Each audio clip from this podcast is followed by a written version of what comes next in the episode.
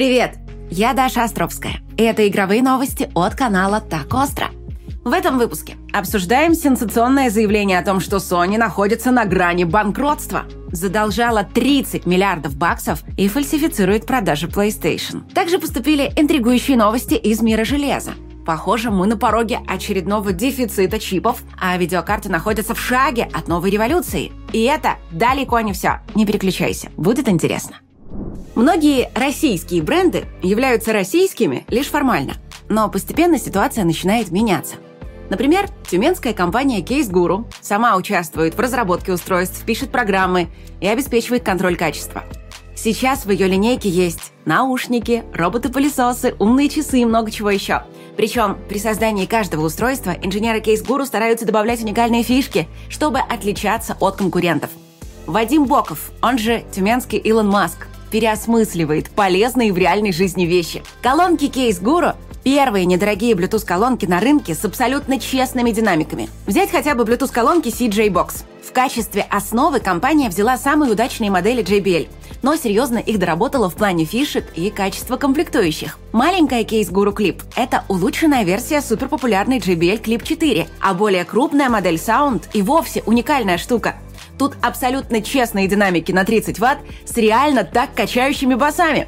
Плюс к этому самый чистый звук в классе, аккумулятор на 12 часов и влагозащита. И при этом у Case Guru есть цветомузыка. Диоды мигают точно в такт музыки. В JBL такая фишка отсутствует. Но главное, тюменские колонки стоят в полтора раза дешевле конкурентов, потому что Case Guru продает свои товары не через розницу, а напрямую. Можешь сам заценить их ассортимент по QR-коду на экране или по ссылке в описании. И не забудь использовать наш промокод ОСТРО23, чтобы получить скидку в 200 рублей. Переходи по ссылке в описании или сканируй QR-код и заказывай новогодние подарки заранее.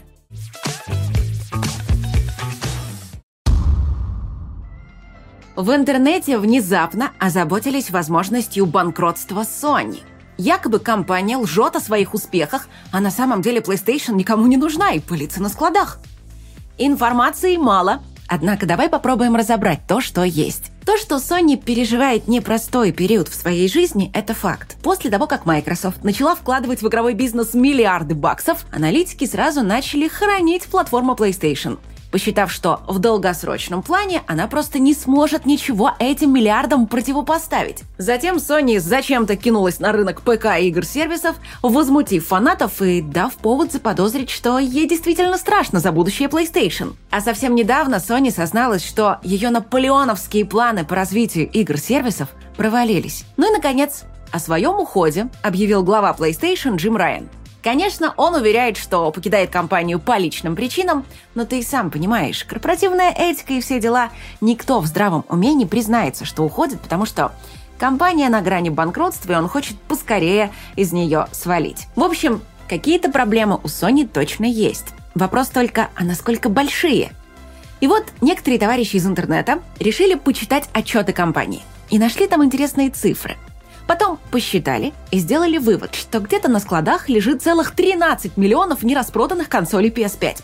И что Sony просто фальсифицирует данные по продажам, чтобы сделать вид, что у нее все хорошо. А на самом деле она на грани банкротства, и ее долги превысили 30 миллиардов долларов. Однако по понятным причинам такие подсчеты очень ненадежны. Да, западные компании достаточно прозрачные, они обязаны выдавать цифры о своей деятельности, но вот понять эти цифры может далеко не каждый. В частности, в цифре, которую приняли за стоимость произведенных консолей PS5, может быть заложена стоимость заказанных и оплаченных, но еще не произведенных консолей. Ну то есть у компании эта партия может числиться на балансе так, будто ее уже продали в магазине, а на деле ее еще даже не собрали. В общем, далеко не факт, что у Sony все так плохо. Однако информация действительно интересная. Дело в том, что Sony уже была на грани банкротства чуть больше 10 лет назад. И чтобы выжить, ей пришлось провести радикальную реформу своего бизнеса, отказавшись от множества направлений – компьютеров, химии и прочего.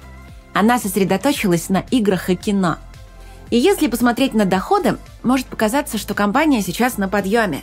Но если посчитать с учетом инфляции, окажется, что ее доходы находятся на минимальном уровне с 90-х годов. В последние годы Sony действительно быстро набирала долги. Вероятно, для того, чтобы закрепить и развить успех PS4 и PS5. В 2015 году их было 8 миллиардов, а сейчас уже около 30. И это совершенно официальные данные, так что тут никакого обмана нет.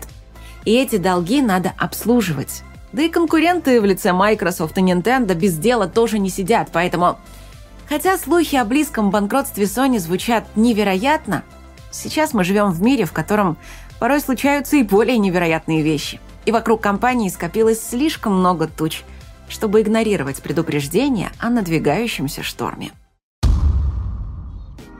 А помнишь 2020 год? Коронавирус, дефицит чипов, и все наивно думали, что хуже быть уже не может – если кто соскучился по тем светлым временам, Возможно, производители смогут нам о них напомнить, устроив новый дефицит чипов. Но на этот раз причиной дефицита станут фотошаблоны. Это такие штуки, которые используют для переноса схемы чипа на кремниевую пластину. И чем сложнее техпроцесс, тем больше их нужно. Вот только есть проблема. В текущий момент все производители фотошаблонов работают на пределе своих возможностей – и расширить производство по щелчку пальца просто не могут. Поэтому цены на фотошаблоны взлетели в небеса, и в ближайшем будущем у некоторых компаний могут появиться проблемы с производством. Главных виновников ситуации два. Во-первых, бум искусственного интеллекта, который привел к огромному спросу на специализированные чипы. Они стоят гораздо дороже обычных, приносят большую прибыль. Поэтому их производители могут покупать фотошаблоны по любым ценам. А второй виновник – Китай – который сейчас раскручивает собственное производство чипов и тоже закупается дефицитным товаром на все деньги. Еще год назад это было незаметно, потому что рынок электроники был в глубоком кризисе, и народ откладывал покупки на потом. Но теперь это самое «потом» наступило. Все опять потянулись в магазины. Рынок начал восстанавливаться, и совсем скоро может выясниться, что чипов на всех снова не хватает.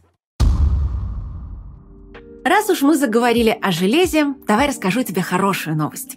Инженеры создали абсолютно новый тип памяти для игровых видеокарт, который может стать дешевой заменой дорогущей памяти типа HBM. Кто не в курсе, HBM – это когда две микросхемы памяти накладывают друг на друга. Две половинки бутерброда связывают внутренней шиной, превращая два чипа в один – и сильно увеличивая пропускную способность памяти видеокарт. Когда-то, давным-давно, память HBM использовала AMD, чтобы ее флагманы могли соперничать с NVIDIA. Но это было слишком дорого, и от этой идеи быстро отказались. И вот теперь компания Hynix заявила, что придумала альтернативу. Вместо того, чтобы соединять два чипа в виде бутерброда, она соединила их боковыми гранями – Такая технология должна быть гораздо дешевле HBM, выдавая при этом похожие характеристики. Результаты исследований будут опубликованы уже в следующем году. Однако успеет ли новая память попасть в новое поколение видеокарт AMD и NVIDIA, пока неизвестно. Организаторы шоу The Game Awards решительно заявили, что они не повторят свои прошлые ошибки. В частности, голосование за лучшую игру 2023 года сделали тайным, чтобы сохранить интригу до самого конца. Как говорится, хотели как лучше, а получилось как всегда. Один программист, зная привычку своих коллег все делать через пень-колоду, заглянул в исходный код страницы и надо же! Оказалось, счетчик голосов действительно никуда не делся – кто-то поленился его удалить и просто скрыл результаты со страницы голосования. В итоге хакер не только опубликовал текущие данные, но и завел собственный сайт, который позволяет смотреть на результаты голосования в прямом эфире. А там, кстати, полный трэш и угар. Первое место с большим отрывом от конкурентов заняла Baldur's Gate 3. На втором месте главный идол западных игроков The Legend of Zelda Tears of the Kingdom. А на третьем вообще не игра, а дополнение Cyberpunk 277 Phantom Liberty. Еще три игры идут максимально близко к первой тройке. Это Человек-паук 2, ремейк Resident Evil 4 и Alan Wake 2. Но самое интересное идет дальше – Нишевый и, судя по обзорам, довольно средненький Souls-like Lies of P занял восьмое место. Ожидаемый всеми Star Wars Jedi Survivor удостоился 13 места, а Diablo 4 и вовсе оказалась на 22-м. Ну ладно, Blizzard — это мелкий и мало кому известный производитель мобильных игр. От него никто ничего особо и не ждал. А вот Starfield на 18 месте – это скандал. Новая игра Bethesda не только провалилась в народном голосовании, но и сумела опозориться еще больше. Студия попросила фанатов поддержать Starfield в разных номинациях, в частности, за выдающийся визуальный стиль. И добрые фанаты Bethesda немедленно отреагировали, запостив им видео Starfield со страшными лицами NPC и подтвердили, что да, стиль в игре, конечно, выдающийся, но хвалиться им Bethesda точно не стоит. Состоялся релиз игры по аниме «Атак Титанов» на движке Unreal Engine 5. Там плохая графика, мало контента, а в геймплее есть много шероховатостей. Хотя скакать по крышам и рубить головы титанам довольно забавно, но Никакого сравнения с тем же Спайдерменом проект не выдерживает, правда. Есть нюанс. Эту игру сделал всего один человек за полтора года, в свободное от основной работы время. Ее можно скачать совершенно бесплатно. Впрочем, вот эта новость не про игру.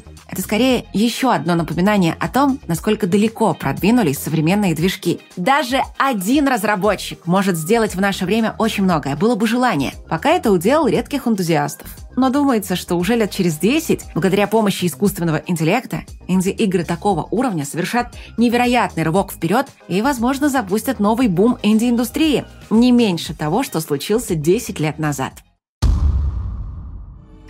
Есть такое выражение «пройти игру на Ютубе». В том смысле, что люди все чаще просто смотрят прохождение игр, вместо того, чтобы самим в них играть. Однако YouTube решил, что раз есть спрос, должно быть и предложение. И запустила, пока в виде эксперимента, функцию Playables, которая позволяет пройти игру на YouTube в самом буквальном смысле. Пока набор игр там довольно удручающий, всего 37 штук, причем все они на уровне мобильных игр, аркады, головоломки, гонки и все такое – из блокбастеров только сверхпопулярная Angry Birds Showdown. Но лиха беда начала! Создатели сервиса говорят, что пока они специально добавляют лишь казуальные игры, которыми легко делиться с друзьями. Но на деле там могут работать и более серьезные проекты. Предположительно, тесты закончатся уже 28 марта. И тогда сервис запустят для всех подписчиков YouTube Premium. Вот, кстати, в России реклама на YouTube не показывается. Значит, у нас всех включен халявный премиум. Интересно, может, игры на халяву работать будут? Поколения игроков меняются. Раньше школьники мечтали об играх и консолях, а теперь вот в США устроили опрос геймеров от 10 до 17 лет. И оказалось, что больше всего они хотят в подарок подписку на сервисы. Новая консоль лишь на втором месте – на третьем месте игровые аксессуары, на четвертом игровая валюта. Ну а замыкают список самые обычные игры. Ну знаешь, те, которые надо покупать. Оказалось, их современные школьники не особо жалуют, предпочитая тратить деньги в бесплатных проектах. Ну а мы тем временем продолжаем заполнять игровой календарь. Релиз бесплатный The Division Heartland может состояться уже в ближайшие месяцы. Игра уже получила рейтинг на Тайване. Напомню, что Ubisoft пытается сделать из игры конкурента Escape from Tarkov. При этом на тестах она получила гораздо более положительные отзывы, чем закрытая королевская битва Ghost Recon Frontline. Death Stranding 2 может выйти лишь в 2025 году. Именно такая дата засветилась в резюме одного из разработчиков игры. Конечно, Кадзима никогда не сообщал нам даже примерную дату выхода проекта. Но учитывая, что анонс состоялся еще год назад, все надеялись, что ждать ее осталось не так долго.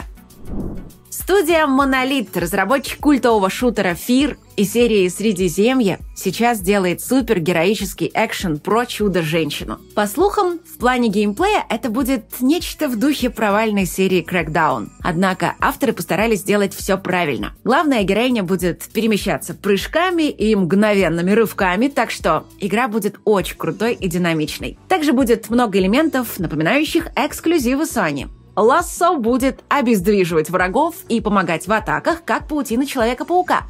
А система экипировки очень напоминает God of War. А вот фирменной системы Nemesis в игре может и не быть. Также в консольных версиях еще не решен вопрос с режимом на 60 кадров в секунду.